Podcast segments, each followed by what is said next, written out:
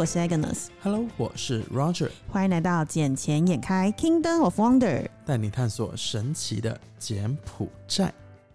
Roger， 你知道那个柬埔寨第一条高速公路不是从十月一号开始就可以试通车到现在了吗？是啊是啊。你知道它十天有多少人？应该是有破十五万吧。对，其实不是人是车。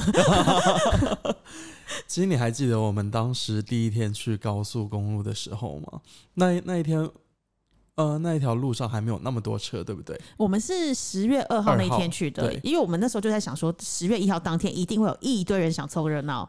是啊，可是没想到的是他结果是在今天，也就是礼拜六早上塞车塞爆了。真的假的？就高速公路路那个进口的那里啊、嗯、排队排了四十分钟才上去。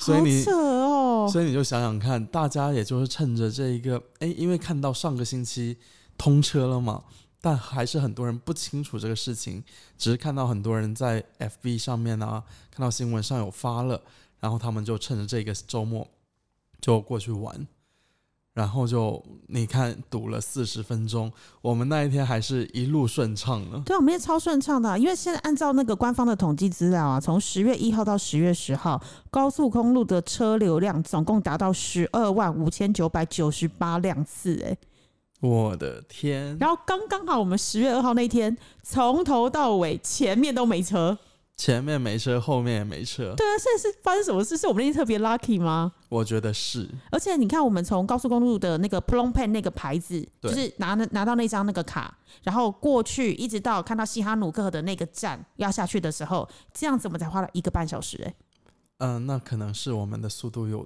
点快吧。没有，我们是均速，是均速，没有没有超标，没有，都还在合理的一个误差范围内。对对对 OK，我是觉得还是挺不错啦，不过在开的时候还是建议大家不要说开得太快，因为我作为驾驶员我知道嘛，就它那一个中间那个白色的，你们一般叫什么？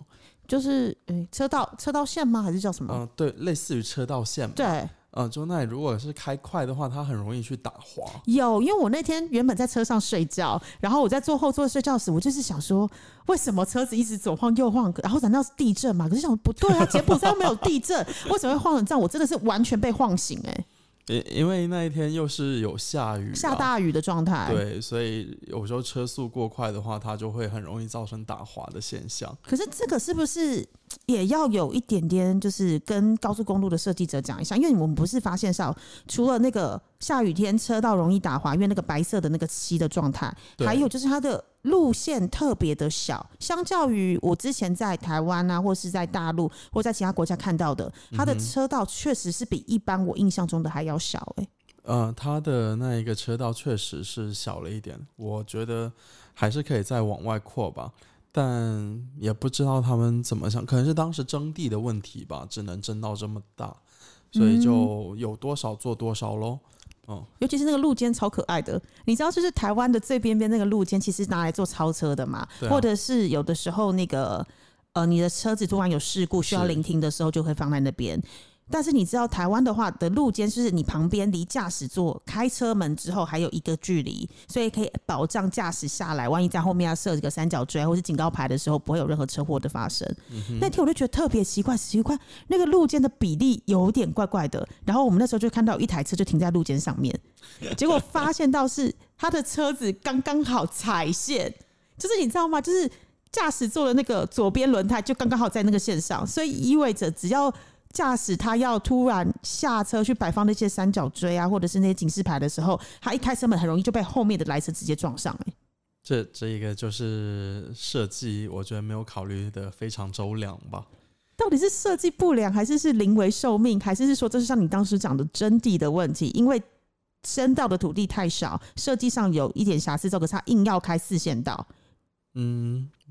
有可能咯，因为一般假设你高速不可能是两车道嘛， 对吧？对啊，不可能一来一往啊，那就不是高速啦、啊、所以就最少也是要四车道啊。对啊，四车道，然后中间那一个隔离岛这些在七弄八弄的，然后旁边在两个路肩，所以通常加就六个车道了、啊、所以就要考虑一下，综合考虑之后他们可能是觉得一, 一共也只有只有一百九十多公里，可能一百八十七哦，一百八十七公里，可能就不会有那么多事故发生吧。不好说，你看看还没有正式通车之前就已经发生那么多的事故。对啊，其实这段时间也就是开放了差不多半个月的时候嘛，嗯，然后其实高速路上已经发生了几十起车祸了，嗯，包括说有那个爆胎啊，然后那个也是有人有伤亡啊这一些。嗯，对。可是有伤亡原因会不会跟有一个东西有关？你有没有看到那个十月一号那一天，就是试通车的第一天，嗯哼，当天晚上我看到的一堆新闻的照片很特别，有很多像摩托车什么的，对，摩托车上去，不然就是逆向行驶的。还有最特别是，因为我不是说在新哈鲁克这个地方，还有金边这个地方都各有一个那叫收费站吗？对，就是会给你那个牌子嘛，然后有一张卡上去，很多人就给我停在那边，然后拍照打卡上网。我觉得有。因为我看到的那一则新闻是一辆普锐斯在路边临停、嗯、然后嘞，后面一辆大卡车撞上去了。我是看到是人直接给我站在那个牌的前面，然后三四个人民币耶，然后就直接拍照。嗯，这个就我觉得是缺乏教育啊，因为完全不能这样子去做啊。对啊，他们是不知道高速公路就是为什么叫高速，就是因为我们行车速度要够快啊。是啊，要不然的话为什么要有高速嘞？对啊，而且简文的翻译也是翻译的很到位啊，就是高速就快速，嗯，快速道路、快速公路。所以那些人是，不过我觉得毕竟这是一个教育的过程，所以有，只是我们可能 不, 不希望看到说有这些伤亡的存在啊。嗯嗯，而且这一次就像今天有堵车堵了四十多分钟才上到高速的话，他们在高速公路上面其实也开的不能开很快，也是，嗯，那么多车在上面你怎么开快？我觉得如果今天我们过去的话应该很难回来。哦对，因为我们当天是来回的，我们那时候是早上几点啊？十点多开车过去嘛，我们到高速收费站的时候已经是十一点半左右。对，因为我们光从金边的 B K K 一 这边开到高速的那个 Phnom Penh 那个地方，就大概花了快五十分钟的时间。可是也是因为那天下大雨。是啊。对，然后再从 Phnom Penh 的这个这个闸口一直到呃新哈鲁克的那个闸口的时候，大概是一个半小时。嗯，对。然后那是因为我们前面都没有车，所以才可以这么的顺畅。所以如果这样整个其实全程下来的话，大概也是需要差不多两个小时以上左右的时间。嗯，而且像本地人他们其实很爱去服务区的，像现在服务区好了，我们那时候去的时候服务区还没好啊。对啊，那个时候还没好嘛、嗯、但半个月他们现在已经好了。嗯，然 后, 然后他们就经常会喜欢到服务区里面去拍拍照啊，去上个厕所啊。有什么好拍的？这这个、嗯、每个国家的国情不太一样。哦、好好、啊、好，我想说服务区又不是像台湾，因为台湾的你知道休息站服务区它是一个一特色，对对，所以你还可以在那边看夕阳、喝咖啡，然后享受那个地方的名产美食。可是我之前就是有去过，就是不是高速公路，就是那种一般道路，要从金边到暹粒路上的那个服务区，除了可以给你尿尿啊、上厕所、买点东西喝之外，还有可以让你吃一堆昆虫，什么炸蜘蛛啊、炸什么之类的，就是很莫名其妙的东西在那边可以都发现得到。所以这个服务区，高速公路服务区也是一样的特色嘛。高速公路这个还正常一些啦，哦，正常的，就是卖销售是正常的食物，对对对对对，就跟那个大陆那一边的高速服务区是一是一样的。嗯。所以说不会有那么多昆虫什么的，哦，就是比较符合大陆那边的一个运营方式、嗯、而不是那么的在地柬埔寨化。那那个太在地化，我觉得也不是每个人能接受得了吧。真的，哎、欸，不过高速公路开车通车之后啊，我觉得对于未来就是两边的一个运输，从金边到西哈鲁港应该可以改大大的改善了非常多、欸。因为你看以往高速还没通车之前的话，其实要花到五个多小时的时间、嗯。对，但是你看通车完之后，我们不仅只花了两个小时的时间，同时我们可以当天的来回，在那边想早上去，在那边享用完午餐，午餐完之后再绕一绕，当天晚上就回到金边了。可是我觉得如果是像货运的话，他们应该还是会走四号四号公路。怎么说？因为货运的话，它其实晚上九点之前，它的货柜车是不能进到金边来的。哦，有这个规定在。对，因为早、嗯、呃，白天的时间那一种货柜车他们是不让进金边城的，嗯，就金边市区 这, 这一边，所以他们一定要等到晚上九点之后他们才可以进来。所以这样子的话我觉得呃，像那些跑货车司机啊什么应该还是以四号路为主，毕竟你在路上你多了三个小时也就是多那三个小时、嗯、你提早到你一样进不来，而且高速路还要收费对吧？哦，也对哦，是现在它不收费，那我们会看到有货车在，但假设它收费的话，那就不一定了，因为运输成本就增加了。对，如果它有一些像什么绿色通道啊什么，那可能还好说一些。但我看到的收费标准里面是暂时还没有把那一些有什么绿色通道在里面，嗯。而且这一个高速公路建好之后啊，我觉得还有另外一个好处就是。因为柬埔寨每年基本上在十二月份的时候会有一个海洋节的活动。海洋节？对，其实呃，就是就像一个运动会一样嘛。然后在十二月份的时候，在西港那一边会有各种那一种海洋特色的旗帜挂在路两边，就那一种道旗广告。然后在海边会有很多活动，所以会有比基尼辣妹嘛。柬埔寨毕竟是一个保守的国家哦，好吧、嗯、我想说一般听到什么大的那种海边活动时第一个想到就是比基尼辣妹，不管台湾的什么春浪啊，巴西的那个海滩边都是哦很精彩耶。但柬埔寨我上次有带你去啊，你看海边有什么比基尼吗？好像也没有啊，只看到一群孩子，天真无邪可爱的孩子在那边戏水呢嗯，他们一般都穿得很保守、呃嗯、非常的保守，我都觉得我快比他们暴露了其实像今天来说也好，像我们那一天到了西港也好，你看到的都是有很多车在那一边，而且那些车基本上都是从金边过去游玩的。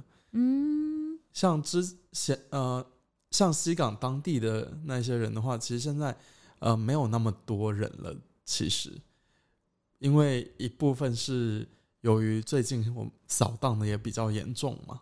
哦，最近扫荡的真的那个力度有够哦。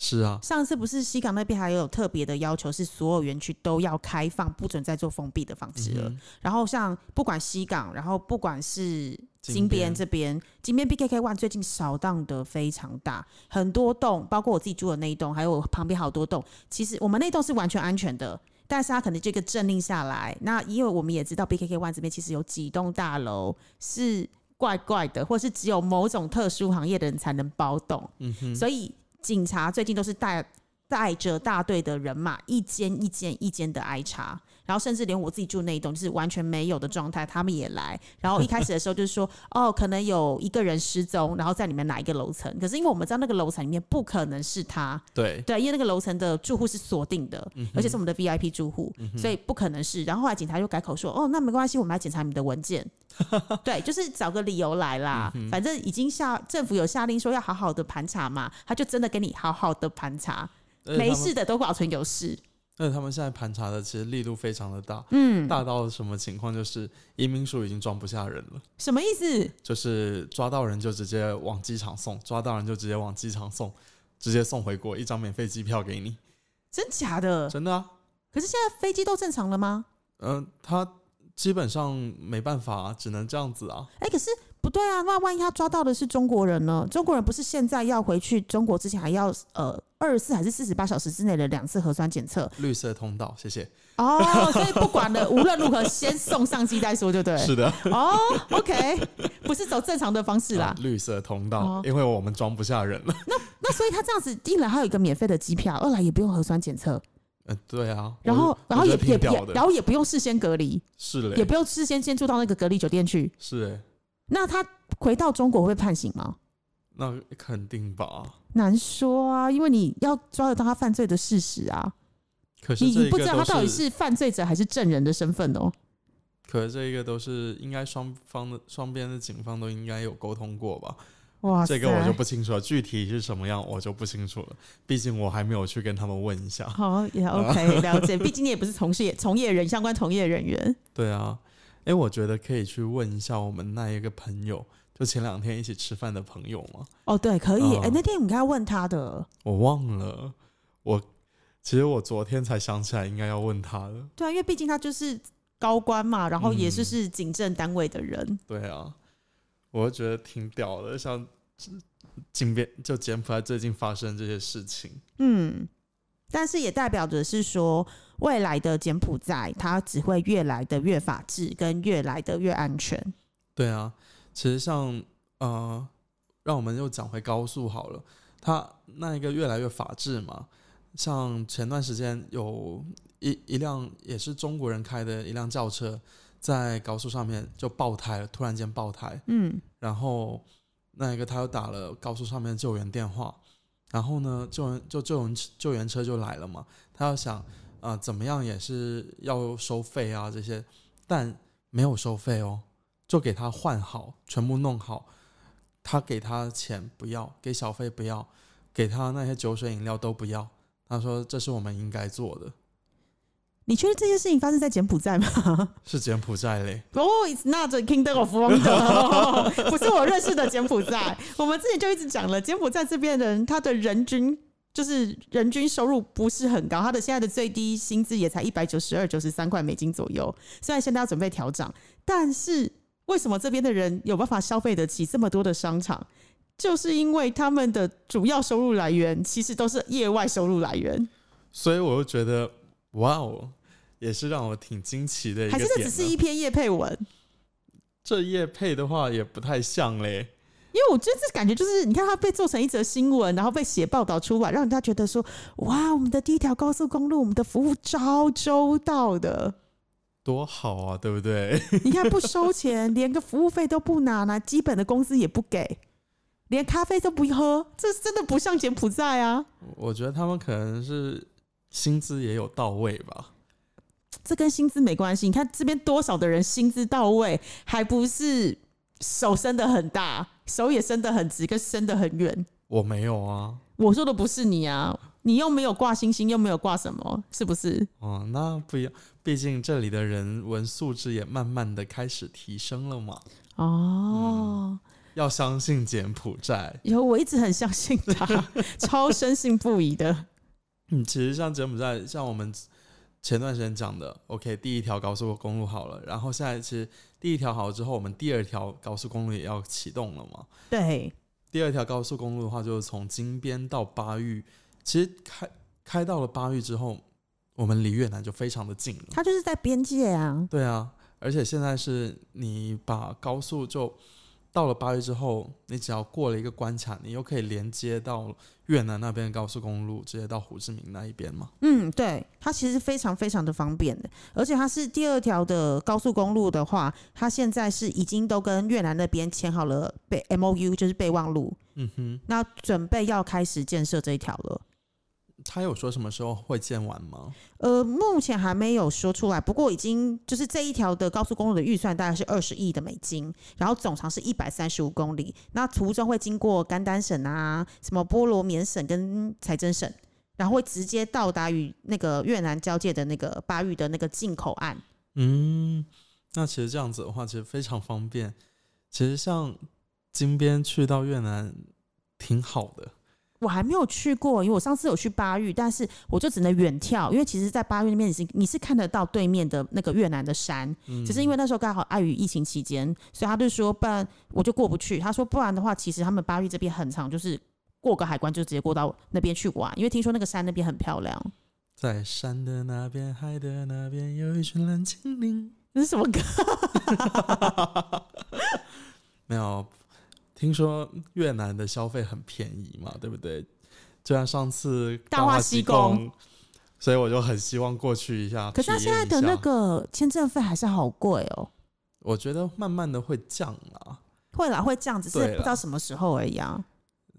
毕竟要可以去体验一下那边的风土民情嘛。你是要风，你是要风土人情吧？不是民情，民情，民情。你对人比较有兴趣吧？我们是去体察他们那一边的社会治安的情况。哦，我以为你是要去俯视一下他们那边人民的辛苦。嗯、没有没有没有，都哥哥照顾你，知道吗？有事找哥哥。哥哥照顾你，这要看大话西公他会带我去哪里玩了。对啊，我们下次如果真的有机会，等到那个越南的签证费不要这么贵，然后整个都正常的开放的时候，其实我们真的可以去越南找大话西公的主持人，然后顺便在那边跟他直接面对面的录一集。对啊，这样多好，毕竟看到真人的感觉还是不太一样的呢。真的，不然每次要考验默契，光上次那次录音的默契哦，我这边算几秒，很累呢。都在卡秒数。对啊，哎，你知道吗？就我们今天讲的那一个金边新机场啊，德崇机场，我们上次说它还有多少万没有融资完成啊？它总共总发行的是三亿美金的债券嘛，然后那时候已经有两亿五都被认清认认购了，所以只还有五千万的一个余额在那边。嗯、哦，所以只有五千万。那现在的话，我看到很多消息都出来说，有五家台资银行认购了他们两千三百万美金的债券，你知道这个事情吗？我当然知道，毕竟我来自台湾、哎，而且我还知道一点点小小的内幕，因为听说在好几个月前，其实他们这毕竟他们这几家就是台湾的银行嘛，所以他们必须要先回台湾报给主管机关来审核同意、嗯、那台湾的主管机关就是金管会，所以我大概在差不多一个多月前就知道这个消息，就是台湾金管会已经批准了。哇，你一个多月前就知道了？差不多。都没有跟我讲一下，真的是，毕竟这是我们台湾人的事，我干嘛跟你说？毕竟这是宝岛的事情，就是我们台湾自己的事情啦怎么样？而且一个重点，柬埔寨、嗯、洪森总理不是讲说他很欢迎台湾人这边投资，但是他不欢迎台湾在这边设代表处或办事处，对不对？所以呢，所以我想想，你看看是不是还是需要我们台湾的支持，才能把这个新机场的项目能够继续的做下去，来补足最后的那一个缺口，是不是？台湾是不是很重要？ OK OK， 给你讲，是不是？我们很实际的直接进来投资，哎、欸，所以你看总理他一定多欢迎。嗯嗯，对，所以我觉得他那时候讲这句话已经埋下了伏笔。我跟你讲，毕竟有些他是非常厉害的一位强人，嗯，所以他哪一边他都不得罪到，对，这样子钱都会往他这边进，而且这也符合了当时就是台湾现在那个蔡英文政府的南向政策啦，因为他当时也是因为南向政策有很多的银行金融机构来这边设分店或是子公司。嗯，那最后这个呢，因为这个也是柬埔寨除了国债之外，其实现在不是已经发行国债吗？对啊。但是这一个机场的案子根本就是比国债还国债的概念，你懂吗？不仅票面利率高，票面利率有 百分之五点五， 然后是为期三年，而且它还有海外简华投资公司 O C I C 的担保。反正这一支债券只会那一个只会涨了、啊，也不是说只会涨了、啊，它不会让你赔本就对了。也不是这样讲，因为债券跟基金概念本来就不同。因因为像这个的话，他就是我，他就是说，嗯，他不会倒汇啊。因为债券的话，假设发债券的人跑路了，那你不是倒汇了？所以对啊，所以就是要有一个 guarantor 啊。对啊，那他的意思他就是他已经就是 O C I C 已经担保了嘛。嗯，对啊，因为不是每一家债券，每正常来讲债券都要有一个 guarantor， 可是有最近要发行的债券没有 guarantor 的状态。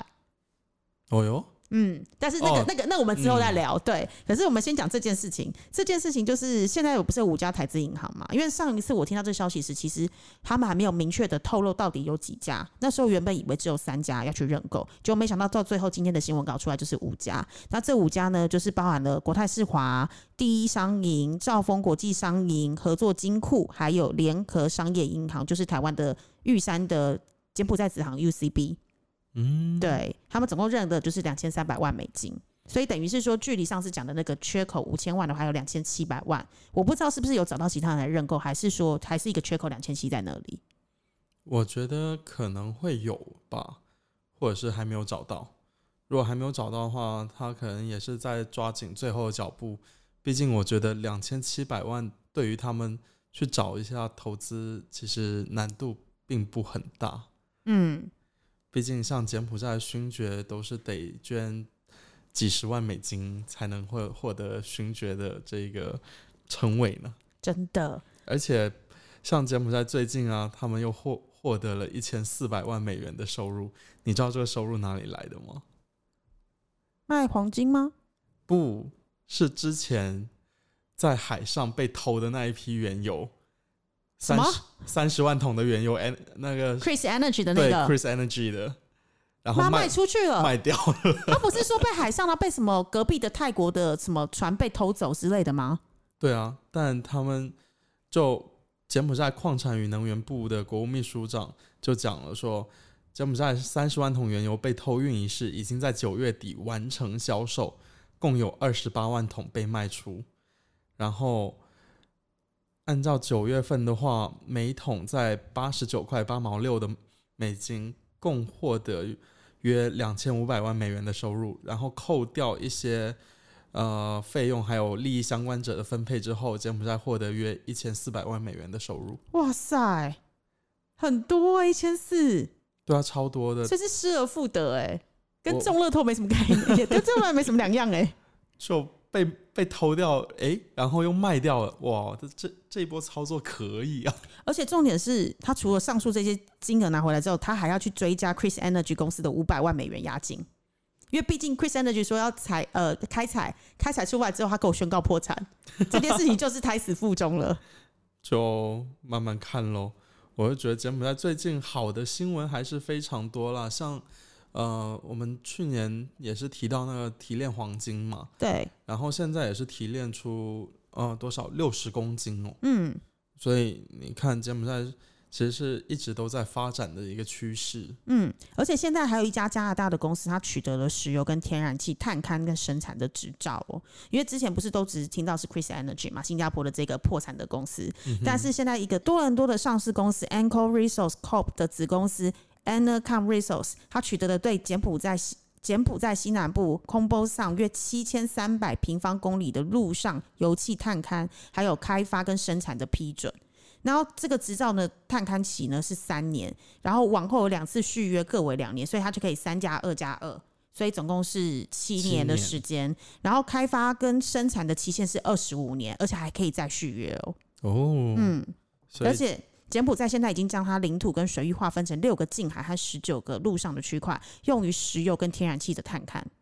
所以柬埔寨其实也是有天然气的嘛？是的，只是我觉得它天然气储备量感觉没有那么多而已。是储备量不多，还是开采的不够多？我是觉得储备量不多，因为绝大部分应该是在隔壁的泰国海域，啊、因为天然气这一块我可能。知道的消息会稍微多一些，当然你有时间里面的暗中好不好里面的人就是你的人没有，因为他嗯，我看过那一个报表了嗯嗯，没有签 N D A 就对了，我没有签啊、哦、我跟他们没有关系啊、哦、好哦，因为我们现在在节目在勘探到的可能啦，明面上看到的就是上面的这一层，但下面的这一层好像就像一个悬崖一样，嗯，呃，像冰山吧，你不知道下面还有多深，是不是？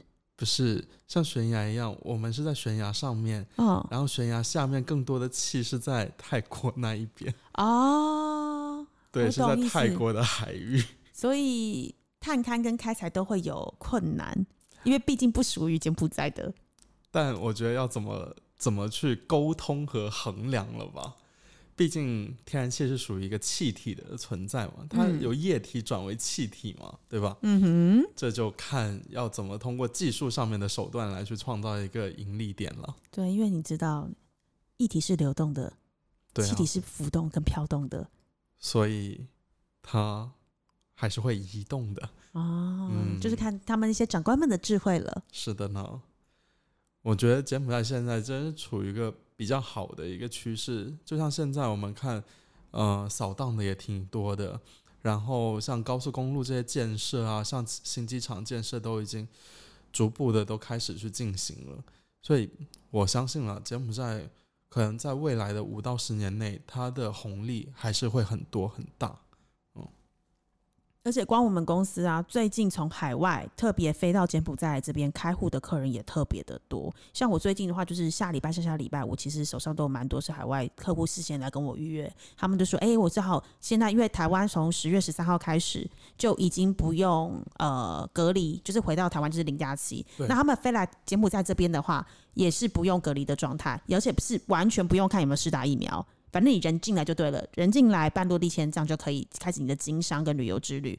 所以最近真的非常非常多的一些投资者，他们真的都飞过来了。嗯，我觉得我们在这一波机会当中，也是可以抓住一些点，然后来去跟他们进行一个合作。嗯嗯。